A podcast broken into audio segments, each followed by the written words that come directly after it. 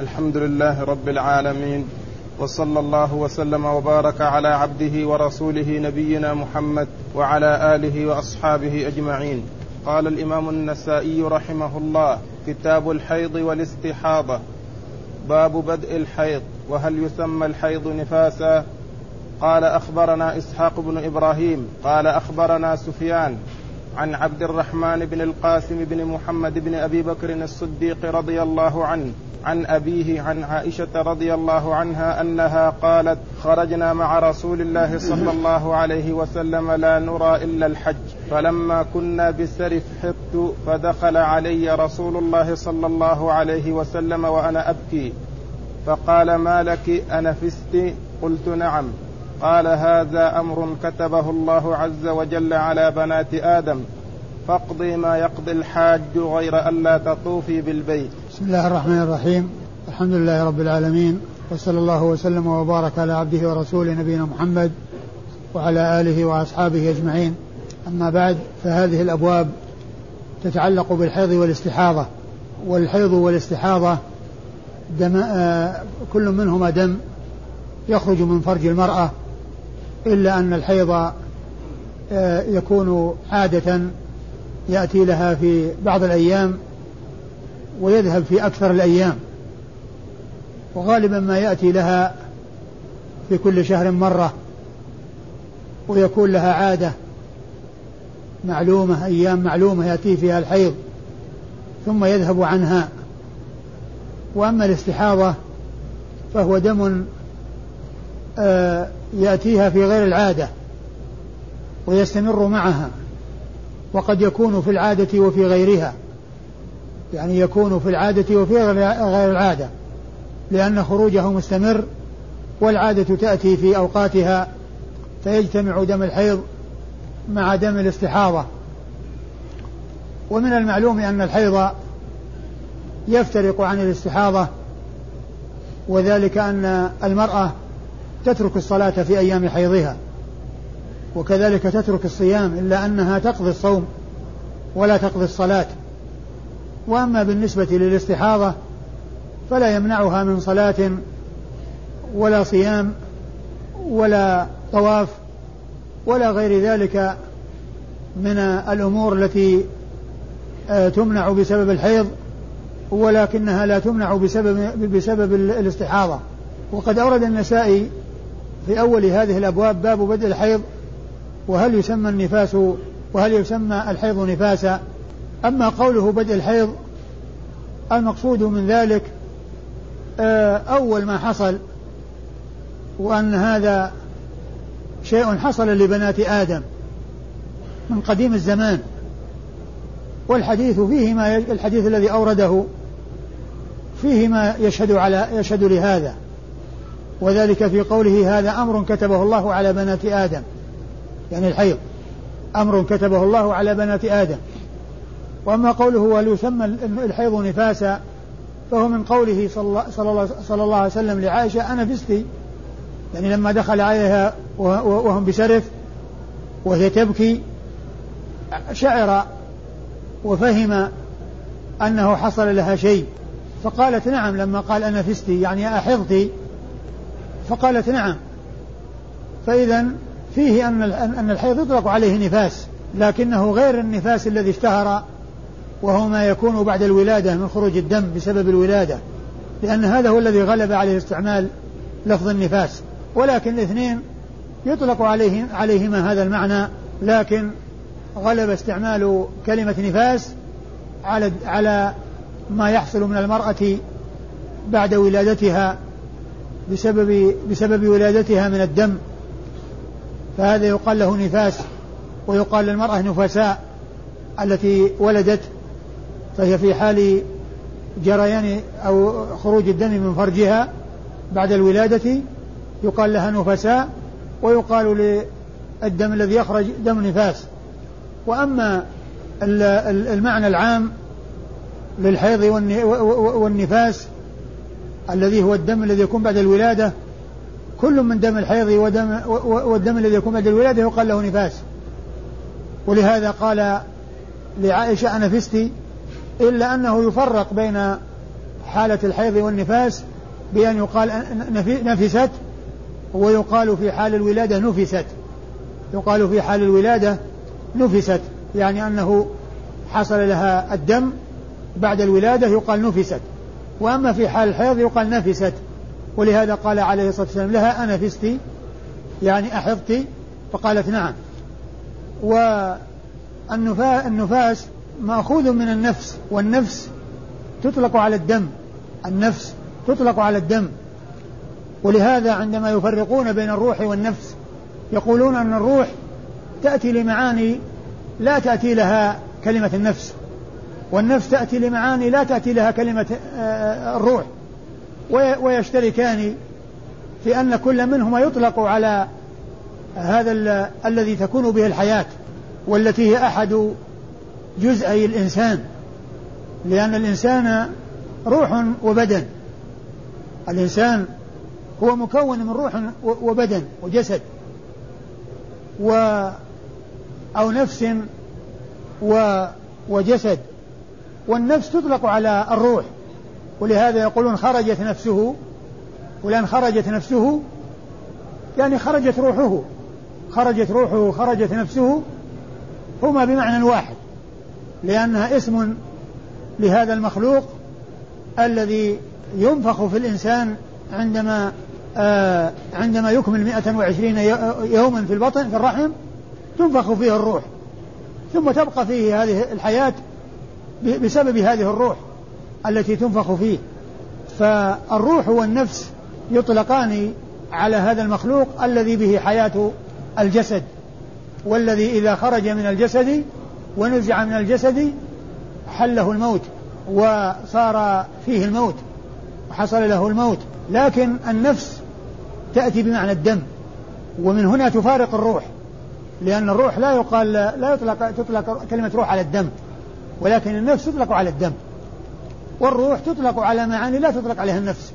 تطلق على معاني لا تطلق عليها النفس. مثل ما يقال للقرآن للوحي روح ويقال لجبريل روح. و يعني يطلق على معاني. ولكن آه النفس يطلق على الدم ومنه الكلمة المشهورة المأثورة عن إبراهيم النخعي وهي قوله ما لا نفس له سائلة لا ينجس الماء إذا مات فيه. وهي الكلمة التي أول من قالها أو هذه العبارة من قالها من الفقهاء إبراهيم النخعي. كما ذكر ذلك ابن القيم في زاد المعاد. فإنه قال أول من عرف عنه أنه عبر بهذه العبارة فقال ما لا نفس له سائلة لا ينجس الماء إذا مات فيه. والمقصود بالذي لا نفس له يعني لا روح لا, لا, لا دم مثل الجراد ومثل الذباب ومثل الحشرات التي لا دم فيها. هذه يقال له لا يقال لها ليس لها نفس سائلة. ويذكرون هذا غالبا عند حديث الذباب وغمسه في الماء وأنه قد يموت بسبب الغمس وقد يكون الماء حارا. فإذا غمس فيه مات قالوا وما لا نفس له سائلة لا ينجس الماء إذا مات فيه. يستدلون على ذلك بحديث الذباب وأن الرسول أرشد إلى غمسه وأنه قد يكون حارا وأنه قد يحصل بسبب غمسه في الماء الحار أن يموت وإذا فهو طاهر لأن الرسول صلى الله عليه وسلم أرشد إلى استعماله. ولو كان نجسا بموت الذباب فيه لا آه لا أرشد عليه عليه عليه عليه الصلاة والسلام إلى خلاف استعماله بل لم يرشد إلى إلى غمسه لأن فيه إفساد له. ولكنه أرشد إلى غمسه ليحصل الإصلاح لأن في أحد جناحيه داء وفي الجناح الثاني دواء فهو يغمس الذباب يرخي الجناح الذي فيه الداء ويرفع الجناح الذي فيه الدواء فالرسول أمر بغمسه حتى يخرج ما في الجناح الثاني فيكون يعني هذا آه، يكون دواء لهذا. آه، محل الشاهد من منه أن الذباب إذا غمس في الماء الحار فينتج عن ذلك موته وإذا فيكون الماء طاهرا لأن الرسول صلى الله عليه وسلم أرشد إلى استعماله. والحديث حديث عائشة رضي الله عنها سبق أن مر وهو أنها قالت خرجنا مع رسول الله صلى الله عليه وسلم لا نرى إلا الحج. المقصود من ذلك أن كثيرا منهم كانوا حجاجا يعني أنهم مفردون ولكن فيهم من قرن وفيهم من تمتع وعائشة ممن تمتع أي أحرمت بالعمرة ولكنها لما كانوا بسرف وهو مكان قريب من مكة أصابها الحيض. فدخل عليها رسول الله صلى الله عليه وسلم وهي تبكي يعني أنها قد حزنت لهذا الذي حصل لها لأن الحيض تعلم أن الحيض يمنع الصلاة ويمنع الصيام. ف آه، صارت تبكي. فالرسول عليه, عليه, عليه الصلاة والسلام قال لها أنا فستي قالت نعم. قال هذا شيء أمر كتبه الله على بنات آدم. يعني هذا شيء لا قبل لك به. هذا شيء لا تقصير منك ولا علاقة لك به لأن هذا من الله. هذا شيء خارج عن الإرادة وعن المشيئة. وهذا الذي يحصل بقضاء الله وقدره وليس في إرادة الإنسان وليس للإنسان فيه دخل ما على الإنسان إلا أن يرضى ويسلم عليه أن يسلم وأن آه وفي هذا تسلية لها بأنها بأن هذا أمر ليس يخصها وأن هذا أمر مكتوب على بنات آدم كلهن. وكذلك أيضا آه لا تقصير منها لم يحصل منها تقصير فلا عيب عليها لأن هذا أمر خارج عن إرادتها. أمر كتبه الله على بنات آدم. والكتابة هنا بمعنى التقدير. يعني كتبه الله يعني كتب وقدر. والقدر له أحوال أربع هي العلم الأزلي الذي لا بداية له والكتابة في اللوح المحفوظ والمشيئة والخلق والإيجاد. فأمر كتبه الله على بنات آدم يعني قدره وقضاه. وكتب في اللوح المحفوظ أن بنات آدم يحضن. فهذه كتابة كونية كتابة قدرية وهي غير الكتابة الشرعية. لأن الكتابة تأتي بمعنى المعنى الشرعي وهو بمعنى الفرض والإيجاب. وتأتي لمعنى كوني قدري وهو بمعنى ما قدره الله وقضاه وكتبه في اللوح المحفوظ. ومن الكتابة بالمعنى الشرعي وكتبنا عليهم فيها أن النفس بالنفس يعني كتبنا على بني إسرائيل في التوراة. يعني فرضنا وأوجبنا. يعني هذه كتابة شرعية. وكذلك يا أيها الذين كتب عليكم الصيام. يعني فرض عليكم وأوجب. يعني إيجابا يعني آه، كتابة شرعية. يعني آه، يعني بمعنى التشريع والوجوب. فكتب تأتي لمعنى كوني وتأتي لمعنى شرعي. وفي الحديث هنا وهي في الحديث لمعنى كوني. لمعنى كوني. يعني أمر كتبه الله على بنات آدم. أمر كتبه الله على بنات آدم. ثم إن النبي عليه الصلاة والسلام بعدما آه، أتى بهذا الكلام الذي فيه تسلية لها وفيه تهدئة لها وبيان بأن هذا أمر لا دخل لها به ولا قبل لها به وأن هذا من تقدير الله عز وجل وخلق الله وإيجاده الخارج عن عن مشيئتها وإرادتها قال فاقضي ما يقضي ما يقضي الحاج. يعني افعلي ما يفعل الحاج.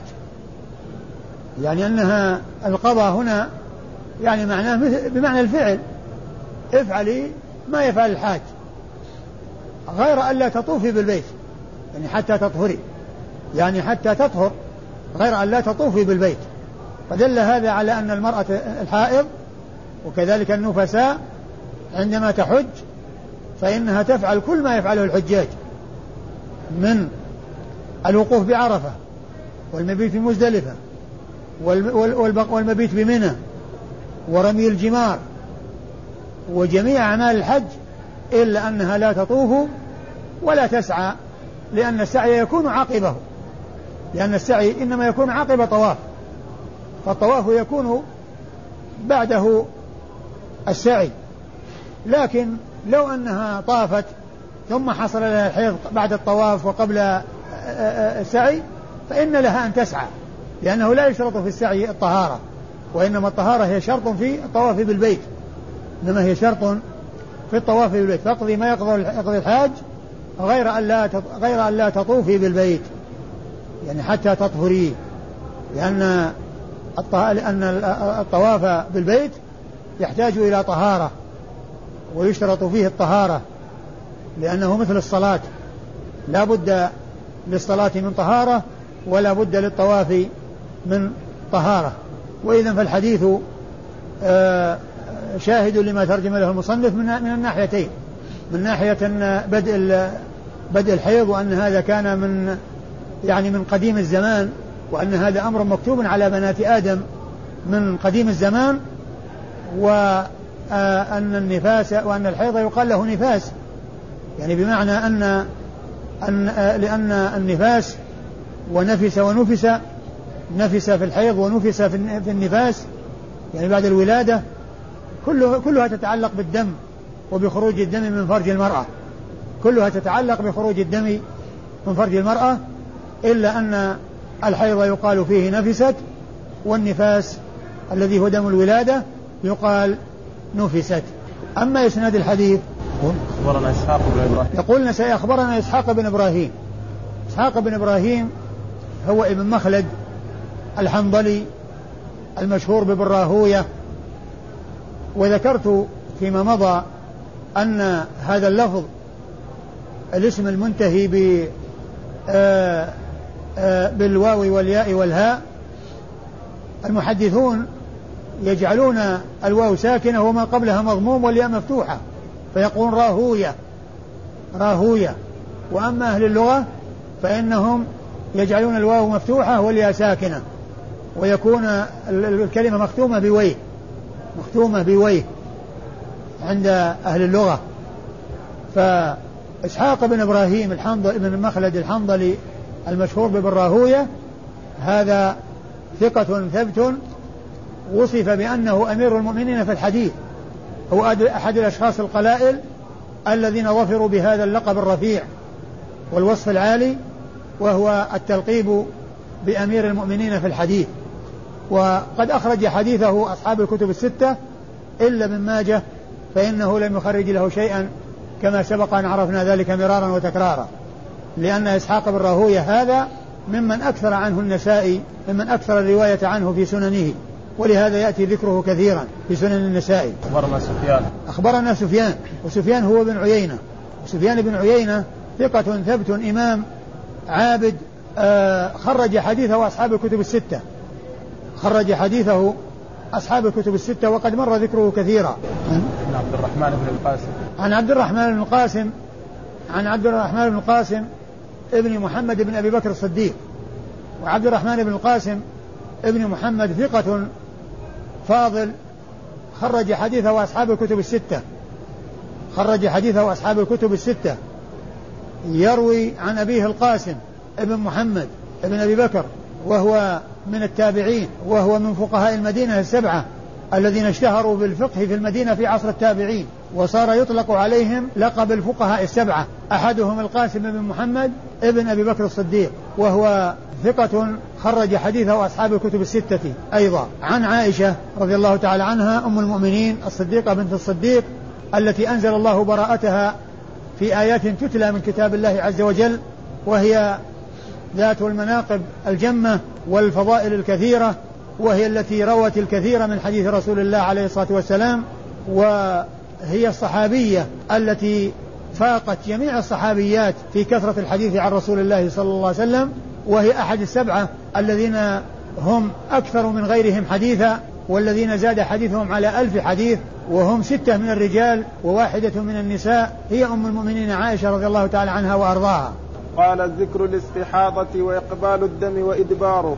وقال أخبرنا عمران بن يزيد. قال حدثنا إسماعيل بن عبد الله وهو ابن سماعة قال حدثنا الأوزاعي قال حدثنا يحيى بن سعيد قال أخبرني هشام بن عروة عن عن عروة أن فاطمة بنت قيس من بني أسد قريش رضي الله عنها أنها أتت رسول الله صلى الله عليه وسلم فذكرت أنها تستحاض فزعمت أنه قال لها إنما ذلك عرق فإذا أقبلت الحيضة فدعي الصلاة وإذا أدبرت فاغتسلي واغسلي عنك الدم ثم صلي. ثم أورد النسائي باب الاستحاضة وإقبال الحيض وإقبال الدم. وإقدام إقبال الدم وإدباره. المقصود الدم الذي له إقبال وإدبار هو دم الحيض لأن الاستحاضة تكون مستمرة مع المرأة ثم يأتي في أثناء الاستحاضة أن يأتي زمن الحيض فيخرج منها دم الحيض مع دم الاستحاضة لأن دم الاستحاضة مستمر في الجريان. وأما دم الحيض فله أوقات معينة يقبل ويدبر يقبل يعني تحصل بدايته ويدبر ينتهي.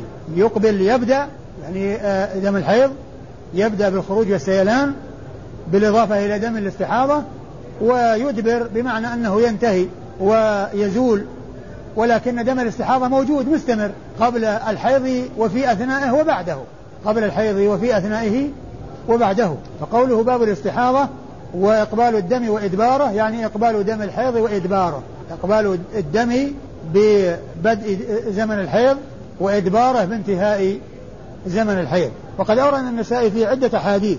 أولها حديث فاطمة بنت قيس وهي بنت أبي حبيش. تأتي أحيانا ذكرها بنت قيس. وأحيانا بنت أبي حبيش وقيس هو أبو حبيش. تأتي مرة بذكر أبيها مكنى وأحيانا بذكر أبيها مسمى كما هنا. ولا فرق ولا فرق بين آه، فاطمة بنت أبي حبيش وفاطمة بنت قيس هي امرأة واحدة. أبوها قيس وكنيته أبو حبيش. فأحيانا تذكر يذكر اسمها مع مع أبيها مكنى. وتذكر أحيانا مع آه، آه، ذكر اسم أبيها مسمى وهي امرأة واحدة ليست امرأتين. يعني فيما إذا جاءت فاطمة بنت أبي حبيش فاطمة بنت قيس هي هي امرأة واحدة. جاءت إلى النبي عليه, الصلاة والسلام وأخبرته بأنها تستحاض. فأرشدها عليه الصلاة والسلام أنها إذا أقبلت الحيضة آه تمسك يعني عن الصلاة. فإذا أدبرت تغتسل وتصلي. يعني تغتسل من أجل انقطاع دم الحيض يعني تغتسل للحيض والانتهاء من الحيض لأنه يجب عليها أن تغتسل ولو كان الدم يسيل الذي هو الاستحاضة لأن الحيض يجب عند نهايته الاغتسال عند نهايته الاغتسال في المستحاضة وغير المستحاضة. كل كل كل حائض عندما ينتهي حيضها تغتسل من الحيض سواء كانت مستحاضة أو غير مستحاضة. فالنبي الكريم صلى الله عليه وسلم أرشدها إلى أنها آآ آآ تمسك عن الصلاة إذا أقبلت الحيضة وإذا أجبرت فإنها تغتسل وتصلي. تعيد المتن. عن فاطمة بنت قيس رضي الله عنها أنها أتت رسول الله صلى الله عليه وسلم. عن عروة. عن عروة. عن عروة أن فاطمة بنت قيس من بني أسد قريش أنها أتت رسول الله صلى الله عليه وسلم فذكرت أنها تستحاض. فزعمت أنه قال لها إنما ذلك إرق فإذا أقبلت ذلك. فزعمت أنه قال لها إنما ذلك عرق فإذا أقبلت الحيضة فدعي الصلاة. وإذا أدبرت فاغتسلي واغسلي عنك الدم ثم صلي. آه الحديث أوله يعني يشعر بأنه مرسل لأن عروة قال أن فاطمة بنت قيس آه جاءت إلى الرسول صلى الله عليه وسلم وعروة تابعي. لكن قوله في الآخر فزعمت أن الرسول صلى الله عليه وسلم قال لها. يعني هذا هو الذي يدل على الرفع. لأنه أضاف إليها هذا الكلام وأن الرسول صلى الله عليه وسلم قال لها كذا وكذا. يعني أنه يروي عنها هذا الحديث وأنه سمعه منها وأنها أخبرت بأن رسول الله صلى الله عليه وسلم قال كذا. يعني فهو يعني مرفوع. وليس بمرسل. يعني هو متصل وليس بمرسل. لأن عروة يروي عن فاطمة. وقوله فذكرت أو فزعمت يعني هذا يدل على يعني أنه سمع منها هذا الحديث. وأن الرسول صلى الله عليه وسلم أخبرها وأفتاها بأنها عند إقبال الدم تمسك عن الصلاة وبعد وبعد ذهابه تغتسل وتزيل الدم عنها وتصلي. يعني أن الحيضة أن الاستحاضة لا تمنع الصلاة ولا تمنع الصيام ولا تمنع الطواف ولا تمنع الجماع.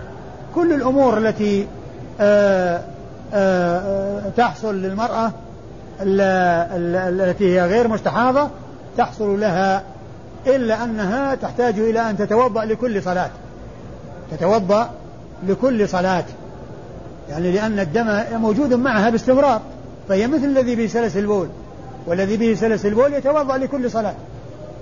عندما تأتي كل صلاة يتوضأ لأن الدم مستمر في الخروج. فيحتاج إلى أنه يتوضأ لكل صلاة. فالمستحاضة مثل الذي به سلس البول. تتوضأ لكل صلاة.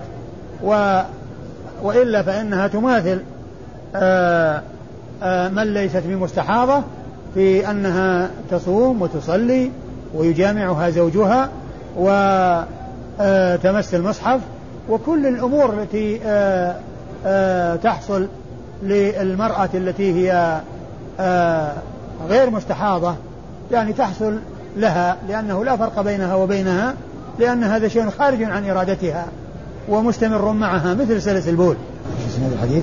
أخبرنا عمران بن يزيد. أخبرنا عمران بن يزيد. وعمران بن يزيد هذا صدوق أخرج له النسائي وحده.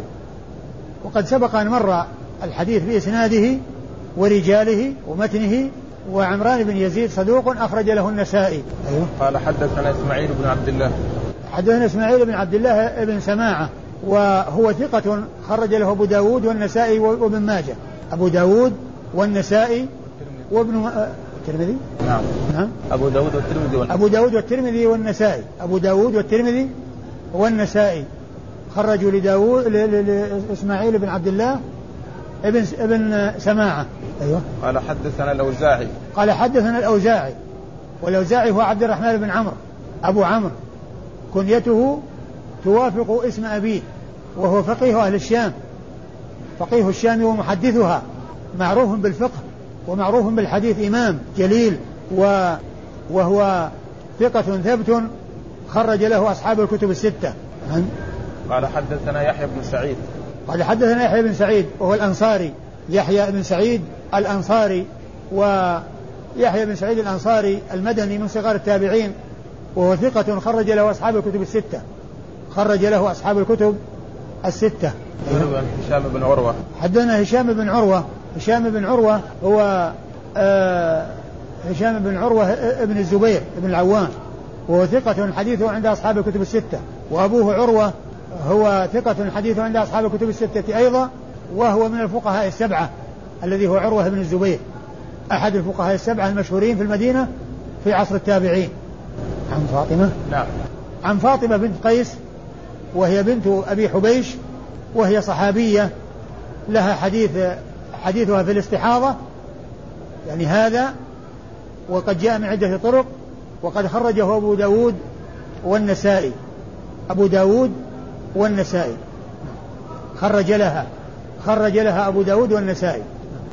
قال أخبرنا هشام بن عمار قال حدثنا سهل بن هاشم قال حدثنا الأوزاعي عن الزهري عن عروة عن عائشة رضي الله عنها أن النبي صلى الله عليه وسلم قال إذا أقبلت الحيضة فدع الصلاة وإذا أدبرت فاغتسلي ثم أورد النسائي حديث عائشة رضي الله عنها وهو أن النبي عليه الصلاة والسلام قال للمرأة التي استفتته عن آه الاستحاضة إذا أقبل الدم إذا أقبلت الحيضة إذا أقبلت الحيضة نعم. إذا أقبلت الحيضة فدع الصلاة وإذا أدبرت فاغتسلي. فاغتسلي وصلي. لا فاغتسلي فاغتسلي. يعني معنى ذلك أنها إذا اغتسلت تفعل. الأمور التي آه تجب على على التي هي غير آه، حائض. ولو كانت مستحاضة. وحديث عائشة رضي الله عنها هذا دال على ما ترجم له المصنف كالذي قبله. يعني من إقبال الحيض وإدباره. وأن وأن الدم الذي هو دم الحيض يقبل يعني يأتي وقت الحيض فتمتنع من الصلاة وما تمتنع من الحائض والأمور الأخرى التي تمتنع منها وإذا أدبر فإنها تغتسل ويترتب على الاغتسال الأمور التي تحصل منها في حال عدم الحيض يعني من صلاة وصيام وجماع وغير ذلك وطواف الإسناد؟ أخبرنا هشام بن عمار. أخبرنا هشام بن عمار وهشام بن عمار هذا صدوق خرج له البخاري وأصحاب السنن الأربعة. خرج له البخاري وأصحاب السنن الأربعة. حدثنا سهل بن هاشم.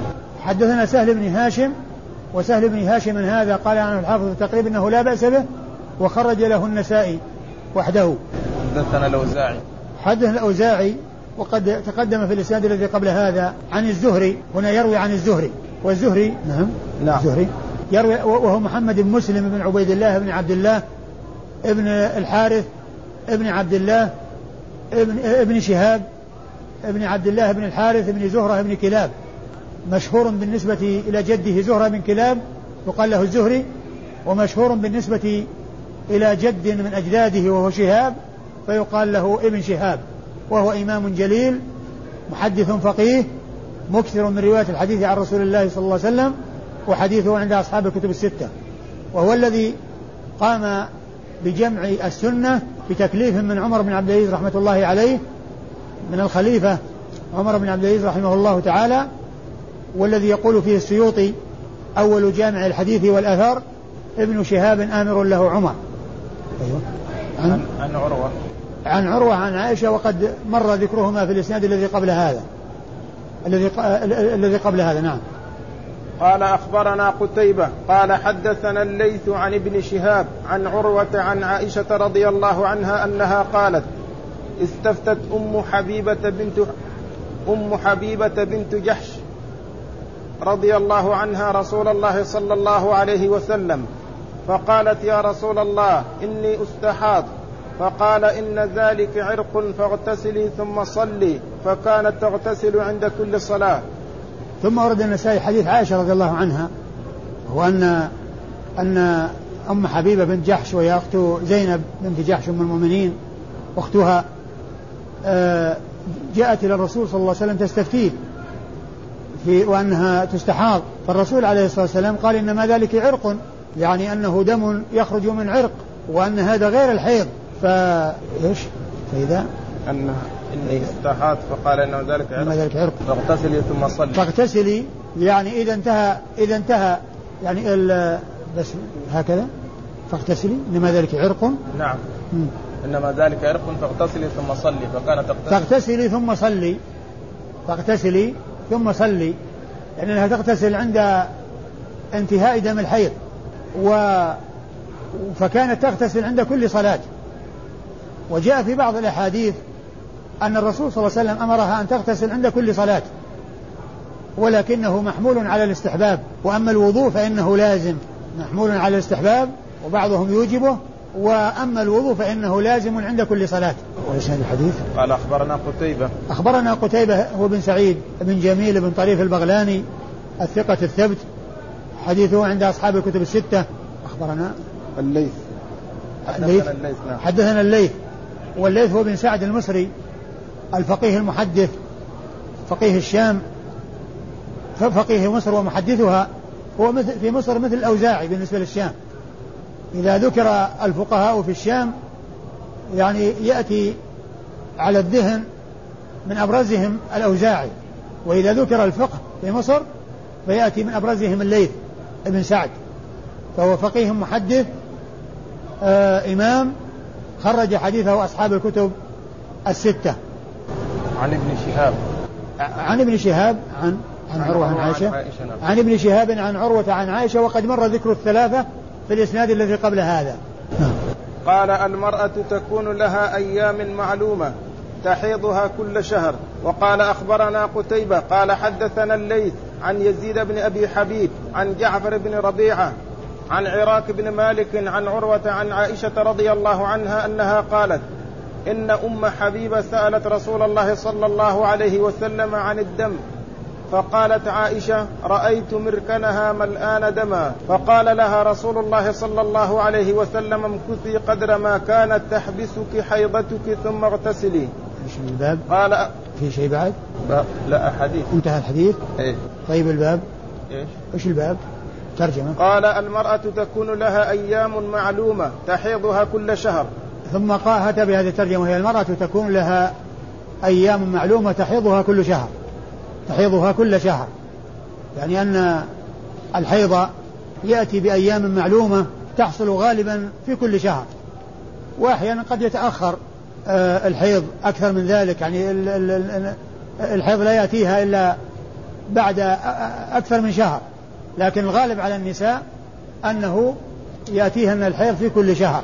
آه، وقد أورد النسائي حديث عائشة رضي الله عنها من طريق أخرى وهو الحديث الذي تقدم في قصة استفتاء أم حبيبة بنت جحش رسول الله عليه الصلاة والسلام عن الدم فأفتاها رسول الله عليه الصلاة والسلام بأنها آه تمكث آه قدر الأيام التي كانت تحيضها قبل أن يأتيها دم الاستحاضة وأنه إذا أقبل عليها الدم تمتنع عن الصلاة وإذا أدبر تغتسل وتصلي وأنها كانت كثيرة الدم كثيرة الدم يعني الذي يسيل منها وأخبرت عائشة أن مركنها وهو الذي تغتسل فيه كان يعني ملآن من الدم إيش إيش؟